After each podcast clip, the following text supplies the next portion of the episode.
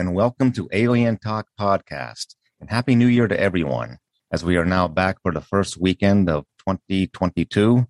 Another holiday season has come and gone. And in this week, most of us start to transition back to ordinary time, into ordinary routines as we begin to take down Christmas decorations and come back from vacation breaks. I know for some people it's a little bit of a downer, you know, seeing another year and another holiday season come to an end. So, hello there, Lori, and Happy New Year.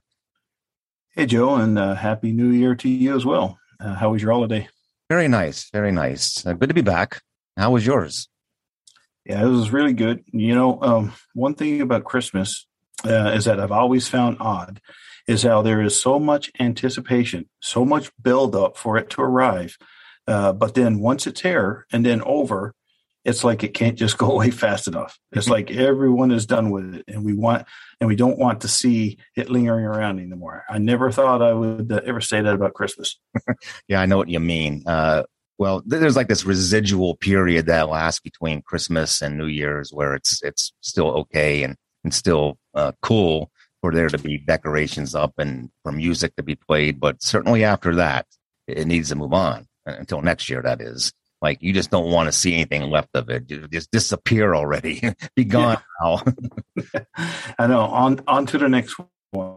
yeah. Well, actually, on the church calendar, the Christmas season goes all the way to the uh, Epiphany, right? So that's like uh, all the way to January sixth. Yeah. Well, it's today. Uh, today is the solemnity of the Epiphany. Uh, yeah. as it is the uh, second Sunday after Christmas, which true is on or near the 6th of January, the 12th day after Christmas. But it really goes all the way into uh, next Sunday, the third Sunday after Christmas, and that is the feast day of the baptism of the Lord. That is the official end of the Christmas season, uh, as is as it is on the liturgical calendar. Yeah, man, that's just uh, way too long. I mean, to the rest of the world, by that time, I mean, Christmas is long gone. Like it's ancient history. Oh, for sure. yeah, by by that point, those decorations just need to be totally gone or else you're going to be getting the looks from everyone.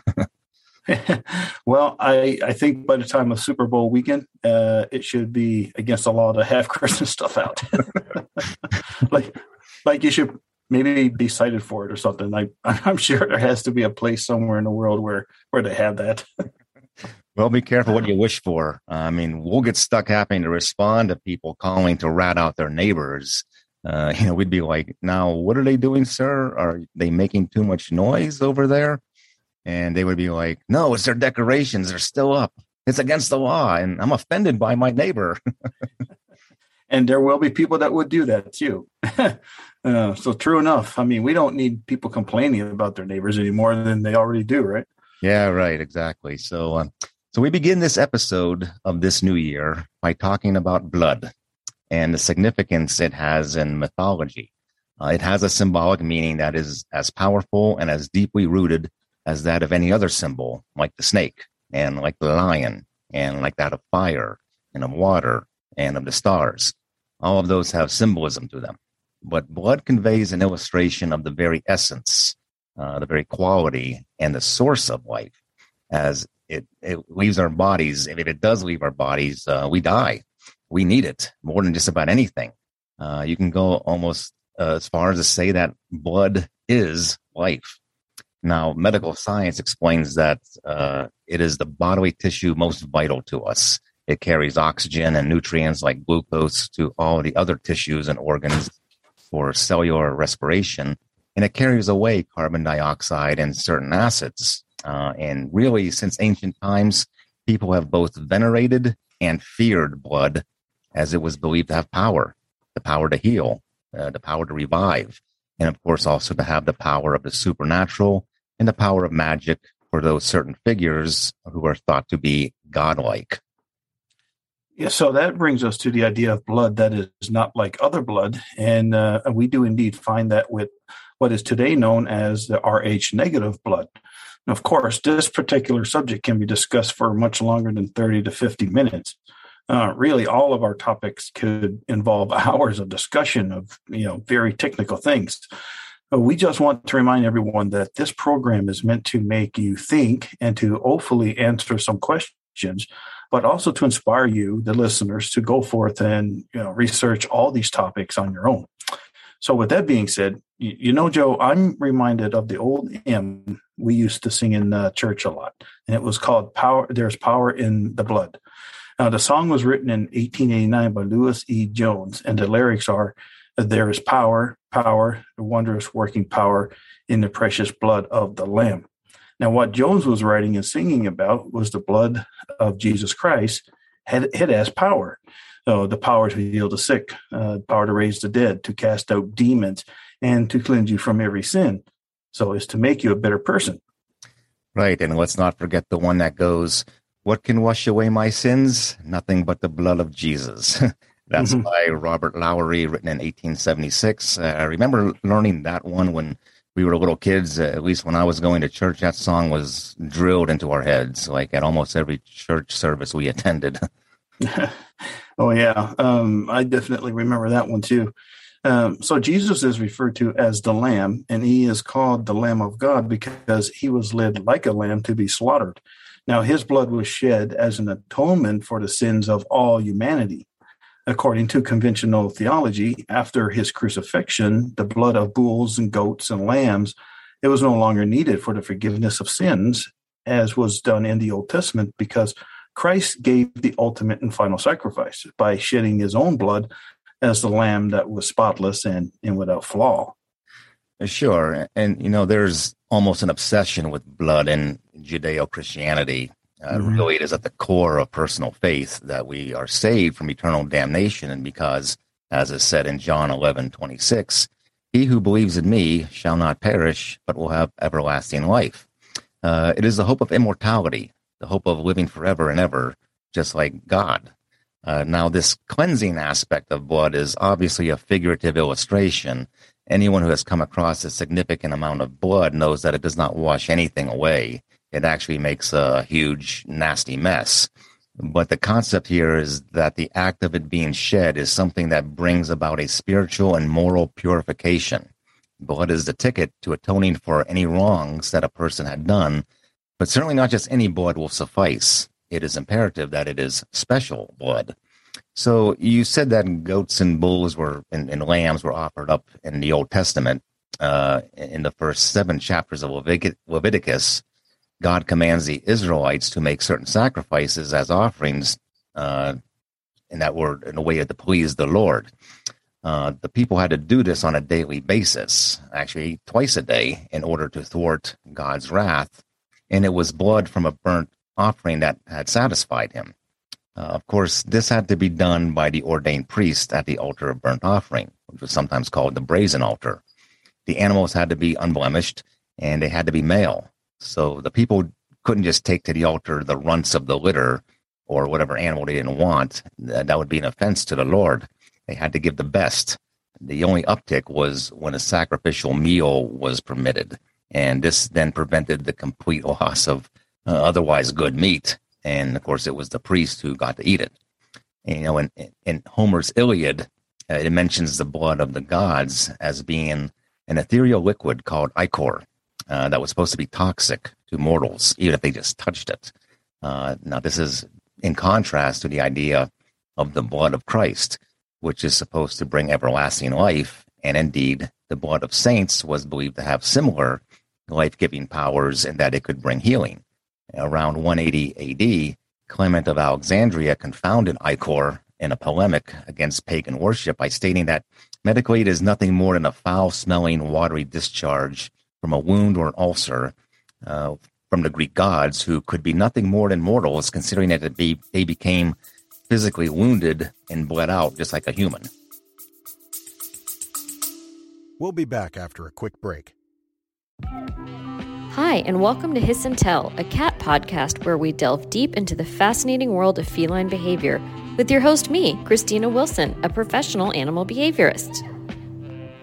Each episode features insightful discussions with leading veterinarians, dedicated researchers and scientists, experts in cat behavior and training, and so much more. Join me as we decode the complexities of pet loss, unravel the mysteries of feline health and behavior, and discover the latest research findings. I'll meet you at Hiss and Tell.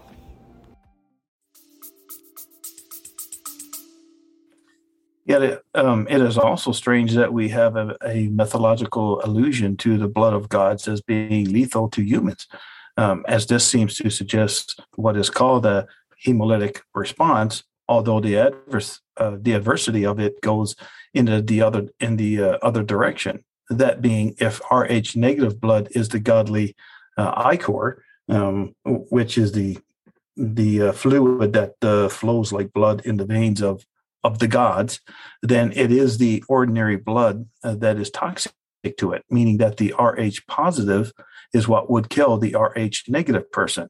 Now, the Rh negative, on the other hand, is compatible and beneficial to those who are Rh positive, as much it truly does revive and give life to people, uh, as can be attested by the thousands of blood transfusions that take place every year.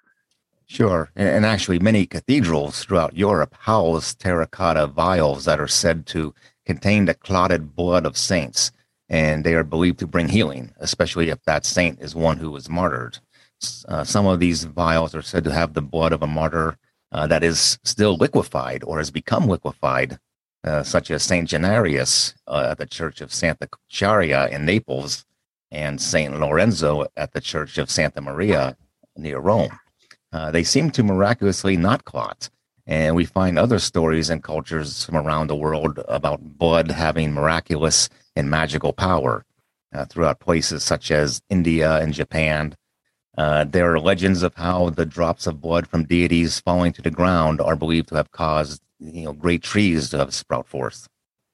Right, and blood was very important to the God of the Bible. Um, it was used as a covenant and Yahweh required that it be spilt through sacrifices, um, uh, both under the old covenant and the new covenant.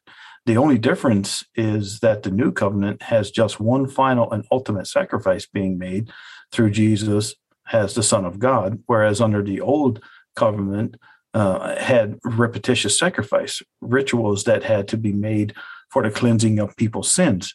So even animal blood was seen as being a sacred bond between God and creation. It just uh, was not perfect, and the sacrifices were not perfect or complete. Um, that came with from the uh, perfect blood from the perfect sacrifice of of Jesus that atoned for all sins uh, for all time. Now, actually, even under the new covenant, people are supposed to continually participate in the sacrificial rite commemorating the Last Supper that Jesus had with his apostles, which was both a Passover meal and a prelude to his death and resurrection in order to make complete the atonement for all of humanity. In 1 Corinthians 11 25, Paul gives a quote of Jesus, actually, only one of two that he gives throughout all of his epistles, where he says, This cup is the new covenant do this whenever you drink it in remembrance of me. This is told to the church to partake in the Lord's Supper pretty much with every gathering, uh, as it then says in verse 27 that whoever eats the bread and drinks the cup of the Lord in an unworthy manner will be guilty of sinning against the body and blood of the Lord. So, this imagery is not taken lightly by Christians. Communion with God comes by eating the body of Christ and drinking the blood of Christ. Now, this is how salvation is attained through faith in divine power, not by Jesus' words, but by his blood. A Catholic Mass reenacts this every time with the liturgy of the Eucharist, which is believed to be the transubstantiated body and blood of Jesus. When given communion at a Mass, and when a priest says the body of Christ, that is meant to be literal. In the act of consecration, the bread and wine become a real sacrifice of a body that bleeds. Now, that is the dogma of the mystery of the Eucharist. Of course, it is only real in a semantic way, not an empirical way. The sacrifice being done is through the presence of the Holy Spirit and not through the actual killing of an animal or of a human. Uh, in fact, the Pharisees criticized Jesus for talking about cannibalism when saying in John 6 56, Whosoever eats my flesh and drinks my blood remains in me, and I in him he clearly becomes exasperated with them for not understanding what he was teaching, as it further says that many disciples left him at that point. So even though the eating and drinking allegorizes a higher meaning, it's a metaphor that to them was sine qua non. Blood has the power to give life, and they knew that. Right. And you have to wonder why, if Jesus is speaking purely in spiritual terms, that Christians reenact a sacrifice. Uh, even though uh, bread and wine are used, the ritual was meant to be in its complete form the consumption of a body and of its blood, that being Christ's body and blood. I, I, I think just about every preacher would, would tell you that if you don't believe you are doing that in the, in the essence, then you are truly not a Christian. So, religious doctrines teach that humans were created from the dust of the earth, but our creation entailed much more than what traditional beliefs have instilled in us. The true essence of who we are originated from blood in the DNA. When the Sumerian god Enki proclaimed, A being already exists, let us put our mark upon it. Let us create a primitive worker so that we might have our ease. Now, this is where I believe they, our alien gods, created the first species of early humans, possibly from the genome of the Neanderthal man or another primate, such as the Homo erectus or even Heidelberg man, uh, strong and robust, able to per- perform the uh, difficulties of, of manual labor. Um, it wasn't until an upgrade was needed that we became self aware beings, known now as the Homo sapiens, thinking man. So, this brings up the question Is there such a thing as special blood? Blood that is different from that of most people? The answer is yes, there is. It was discovered by Karl Landsteiner and Alexander Weiner in 1937 in the first blood serum specimens collected, which was from a rhesus monkey. Um, the antigens found in the red blood cells uh, were later found to be similar to what those were humans had. And the proteins that comprised the particular antigen became called uh, rhesus D after the rhesus monkey. Now, when blood specimens from some people were studied, it was realized that rhesus D was not present in their cells. Uh, this led to a way of classifying blood by what is called the rhesus factor, then later just called the Rh factor. Eventually, it was found that most people were Rh positive, meaning the RhD antigen is present. Um, but there were some, less than 15%, according to the American Medical Association, in which the antigen is not present. Those people are Rh negative. So, under the ABO classification system, this blood type is not compatible with any person that is Rh positive. Um, now, that shouldn't be the case. Uh, if we are all the same species, uh, all of our blood should be compatible with one another. So we see with transfusions that it is not so simple as this RHD antigen can cause some problems, or more specifically, the lack thereof. So most of us have heard of blood types like O positive and B positive and so on. And this started when the practice of blood transfusions began in the early 20th century by physicians like Landsteiner and Weiner. Uh, there are other classification systems that are less commonly used. There's the Jansky system that categorizes blood as types 1 through 4, and there are many others in which blood is labeled and designated by the other proteins and enzymes that are present in, in the samples. Now, most of the time they found that there was no problem with the transfusions, but in a few cases, there would be hemolytic reactions caused by the agglutination of red blood cells in which they tend to clump together. And that's bad. It's often fatal. So Landsteiner discovered antigens in the blood and identified two antigen A and antigen B. If antigen A is present, then it is blood type A. If antigen B is present, then it is blood type B. Uh, if it, both are present, then the blood type is AB. If neither is present, then the blood type is O. Uh, it, that is the null group, and it has both anti A and anti B antibodies in the plasma. Antigens being what are responsible for the stimulation of antibodies. Uh, so type O is the universal donor as long as uh, an RH factor doesn't put a positive into a negative recipient. Uh, also, type AB is the universal um, recipient. Again, as long as an RH factor of positive donor doesn't go into a negative recipient, that would cause a hemolytic reaction in which the anti RHD antibodies of the RH negative would attack the red blood cells of the RH positive. Uh, otherwise, A goes with A, B goes with B, and AB goes with AB as well as A and with B. Uh, an Rh negative donor can go with an Rh negative and Rh positive recipient, but an Rh positive donor can only go to an Rh positive recipient, not an Rh negative one. Then along came mutations into genes such as eye color and skin pigmentation.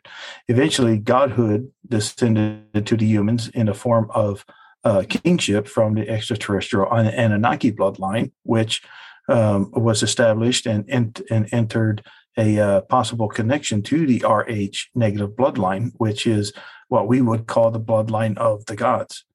Um, author uh, Howard Wuest wrote in his book, Bloodprints of the Gods, of how the ancient bloodline of the Hebrew people is a sacred one. In fact, he goes on to say that the British monarchy can trace its genealogy, uh, uh, genealogy back to six of the Hebrew kings and even further back to the six Babylonian kings. Therefore, asserting that the blood of the British monarchy is the closest there is to the original first man, namely Adam, or more accurately, the Adamu from the Sumerian lore. Um, he also claims that uh, according to New Illustrated Bible Dictionary, uh, the origin of the name Hebrew is a mystery because the term Hebrew is referring to the Anunnaki bloodline, as actually means it actually means one from beyond. So this etymology is found in uh, Strong's very own Hebrew slash Greek lexicon under item number H6677. And just to be clear on this, we're not saying that if you have Rh negative b- blood, that you're descended from an alien or from a god. Uh, what the lack of this RHD antigen shows is a variation in the human genome uh, on the whole, and which w- which may have been the result of a hybridization with another species a very long time ago. Uh, that would put the so-called mark, as Enki proclaimed, and that would pertain to every human being, regardless of blood type or anything else. Right. Um, we can't say that bloodline significance always had to do with one type or the other. It's uh, more about the genealogy in that regard. But these blood types may very well have derived from existence of various gene pools throughout. So there is definitely a trace of geographic locations and uh, ethnicities. Uh, anyone who has had their ancestry done through DNA has seen this demonstrated.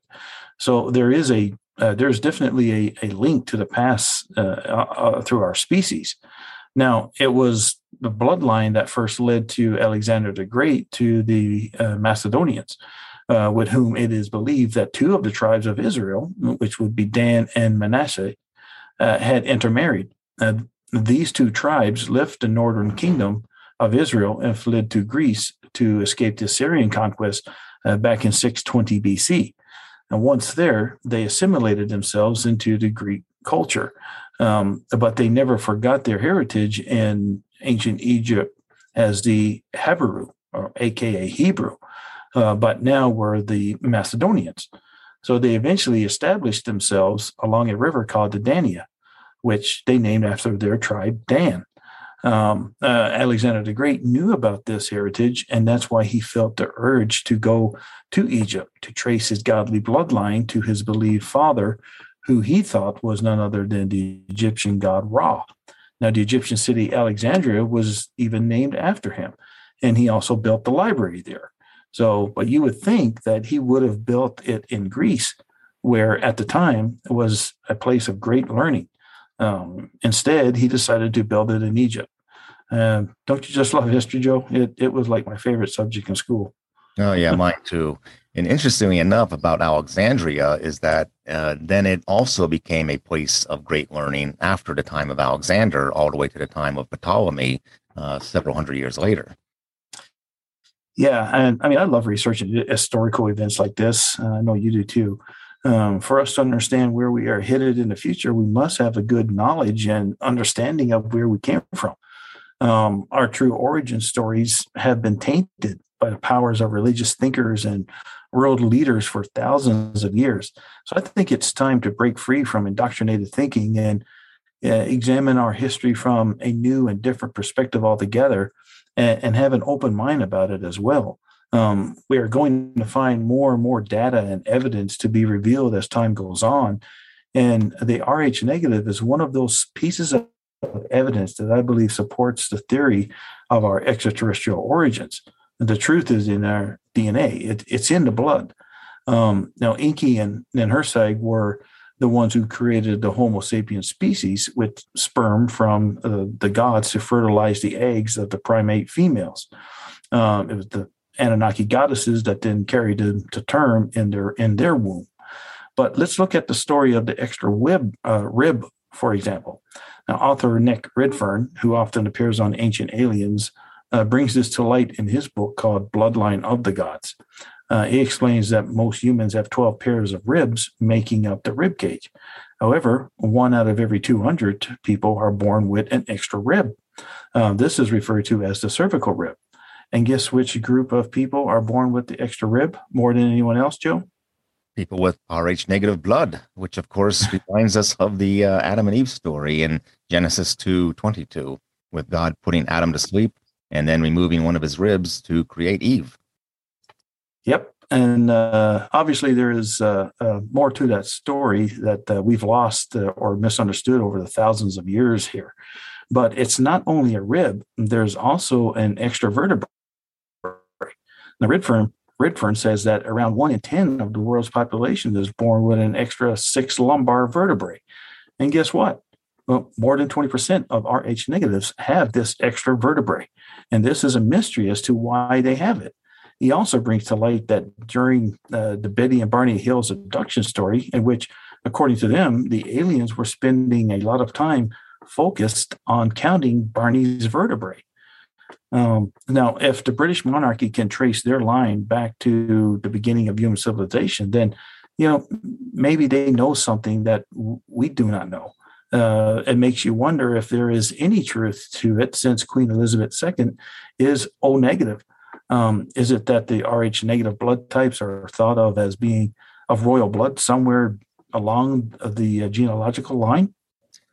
So, blood is definitely the connection of our lives to that of the life of a god or life of royalty. Uh, and it's thought of as in terms of being a sacred quality.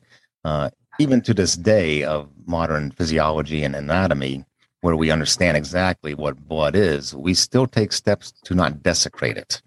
In fact, uh, Leviticus 7:26 uh, in in that book, uh, in that chapter and verse, God forbids people to eat the blood of any animal. To do this is believed in a, a religious way to be the same as consuming the very life of something, the very essence and spirit of something, which is forbidden by God. Um, blood can also be considered to have unclean sacrilegious attributes, depending on the context. Um, in Revelation 17 6, uh, John the Evangelist sees the woman sitting on a beast who was drunk with the blood of the saints. Uh, of course, we have all heard the tales of vampires who walk the earth as undead and sustain themselves in this wretched condition by sucking out the blood on, on living people. Um, to revere blood seems to be a dutiful uh, piety, whereas defiling blood is an utter abomination. And as far as the church is concerned, drinking the blood of Christ is good. Drinking the blood of anybody else, that's probably bad. yeah, well, let's not uh, hold back. I mean, I would say that the literal drinking of any blood is bad, and, and I'm sure it's uh, it's bad for you. And that goes to tell us what you just said that uh, God must have liked his meat well done.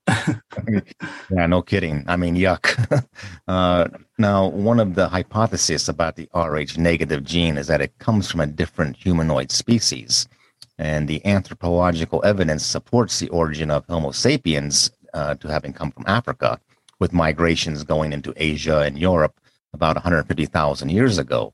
So there could be a possibility of intermating with these different branches of, of humans or humanoids. Uh, some researchers speculate that this humanoid species was something of what you might call uh, an original human race. Uh, now, in Greek mythology, there are people called the Hyperboreans uh, who were believed to live very far to the north, like near the Arctic. Um, a similar myth is found with the Celts and what was the lost island of Hy-Brasil and also with the Norse in what is called Thule. Uh, interestingly enough, that is the name of the capital of Greenland. Uh, and these are really just parallel accounts of the lost civilization of Atlantis when you really get down to it. and, and, like Atlantis, the inhabitants were believed to be superior. And like most everything else in mythology, it is godly and valiant bloodlines that make people superior. So, does it mean that the gene for red blood cells that lack the rhesus D antigen, uh, which is what makes them Rh negative, that may have been passed down to human descendants from this branch of, well, just say extinct hominoid humanoids? Uh, supporters of this idea, like the esoteric theosophist, uh, like Blavatsky, uh, who we talked about a few episodes ago, um, believe that this race was blonde haired and blue eyed, from which came major spiritual teachers throughout our history, to include Jesus. Of course, we see a strong connection with these descriptions uh, with those of the Pleiadians, these sort of Nordic looking beings. And this notion sort of pervades uh, all of our mythologies that the blood of gods or of demigods or of half gods is different from that of most others, and it has characteristics that are not like that of normal humans. Well, one group of people that has a high propensity for having the Rh negative blood type are the Basques from northern Spain and southern France. The Basque also speak a language that is not like the other ones in European language, leading speculation that uh, Rh negative blood is related to Cro-Magnon man of the the Paleolithic period, whose skull and bone fragments were discovered near that region. Um, what is unusual about Rh negative blood is that the gene for it is surprisingly common. It is rare, but not that rare. Um, yet it is potentially very harmful. Now consider that when a woman whose blood is Rh negative is pregnant with a child that is Rh positive, the mother's immune system creates antibodies that fight the Rh positive blood. Her blood essentially becomes toxic to the child to some people, this looks like the mother's blood is rejecting the baby, which uh, raises the question if that is because of incompatibility uh, based on the mother and child being of different uh, species.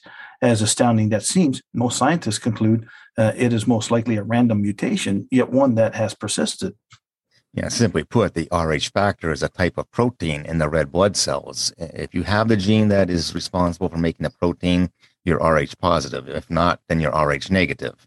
And it and really it doesn't matter too much if you're Rh negative, Rh positive. In the case with transfusions, as a type O negative can be given to just about anybody.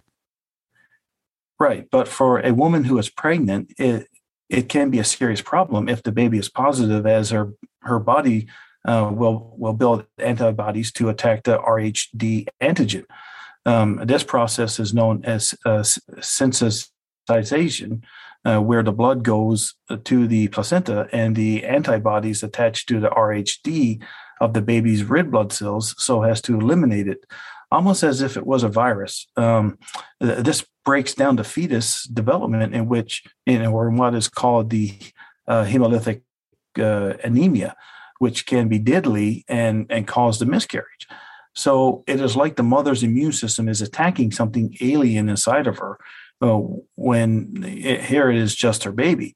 Um, and once again, human ingenuity has to intervene um, to give the baby a chance at, at, life by administering a shot called uh, which uh, contains the antibodies that stop the mother's immune system from defending itself from the baby's Rh positive cells. And what's interesting is that the Rh negative seems to only be found in humans. So why would that be? Um, I think it shows how unique we are to this planet. You have to wonder why natural selection would bring this about only in our species.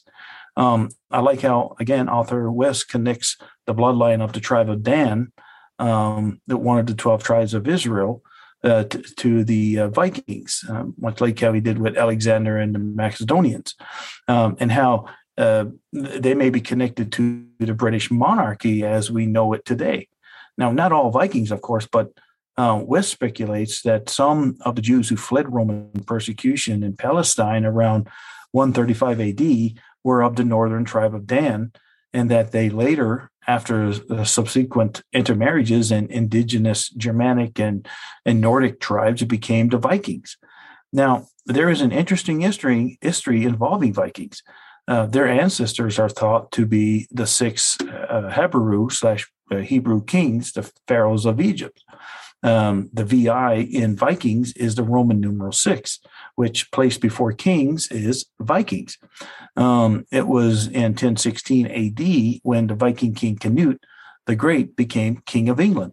Now, the tribe of Dan began its rule through the English throne. Um, now, get a load of this.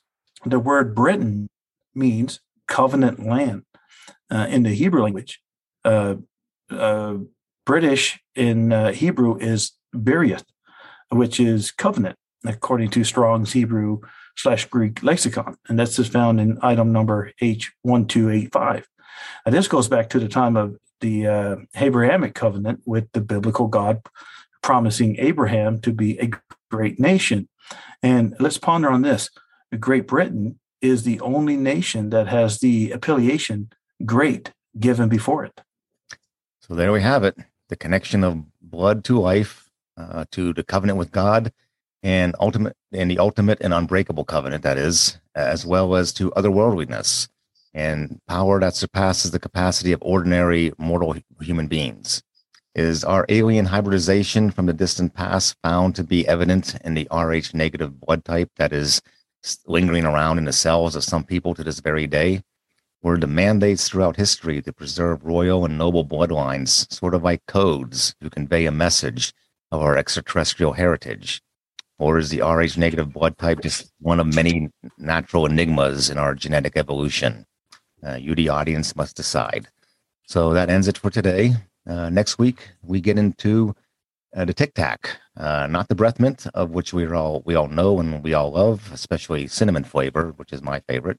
Uh, but the flying craft that has baffled even the most adroit of aviation and military experts. Uh, whatever it was, it was seen traveling at an unfathomable speed, much faster than our Navy fighter jets, and was also maneuvering in a way that would induce a fatal amount of G forces. Um, and we still don't know what it is. Well, my favorite Tic Tac is orange, so I don't think I would have uh, compared it to that. No, those are. I, I, like those. Are I forgot about the orange flavor. I, I they, yeah, I, that that actually might be my favorite. I take back the cinnamon thing. yeah, it's good. Uh, it's a good sweet taste. Yeah. Uh, so yes, yeah, the famous Tic Tac UFO case that was uh, all over the news there for a while um, actual footage of a fast moving craft that uh, some of our fastest jets could not catch. Uh, and it was filmed several years ago, uh, just off of the uh, San Diego coast. I know we mentioned it uh, in prior uh, episodes. Um, these videos were released to the public, and pilots were interviewed on shows and on podcasts where the pilots involved could only describe the object as resembling a large version of a Tic Tac breath mint. Um, if anything shows government disclosure about UFOs, uh, this may have uh, been one incident uh, they put out there, letting us know in, in good old government fashion that we are not alone. Um, they gave us enough of an answer, of course, to uh, keep us in mystery. anyway, yeah, that should be a fun uh, episode discussing. Yeah, sounds like a, a, lot to discuss with that one. And we are definitely glad all of you joined us today. Uh, we wish everyone everywhere a happy and healthy new year and we look forward to having a, a lot of engaging and inter- interesting episodes coming up in 2022. And we hope you all tune in for what will be coming up uh, this year. Until then, as always, stay curious. Uh, so long, everyone, and thanks for being with us. And once again, Joe and I wish you and your families a happy and safe new year. So take care, folks.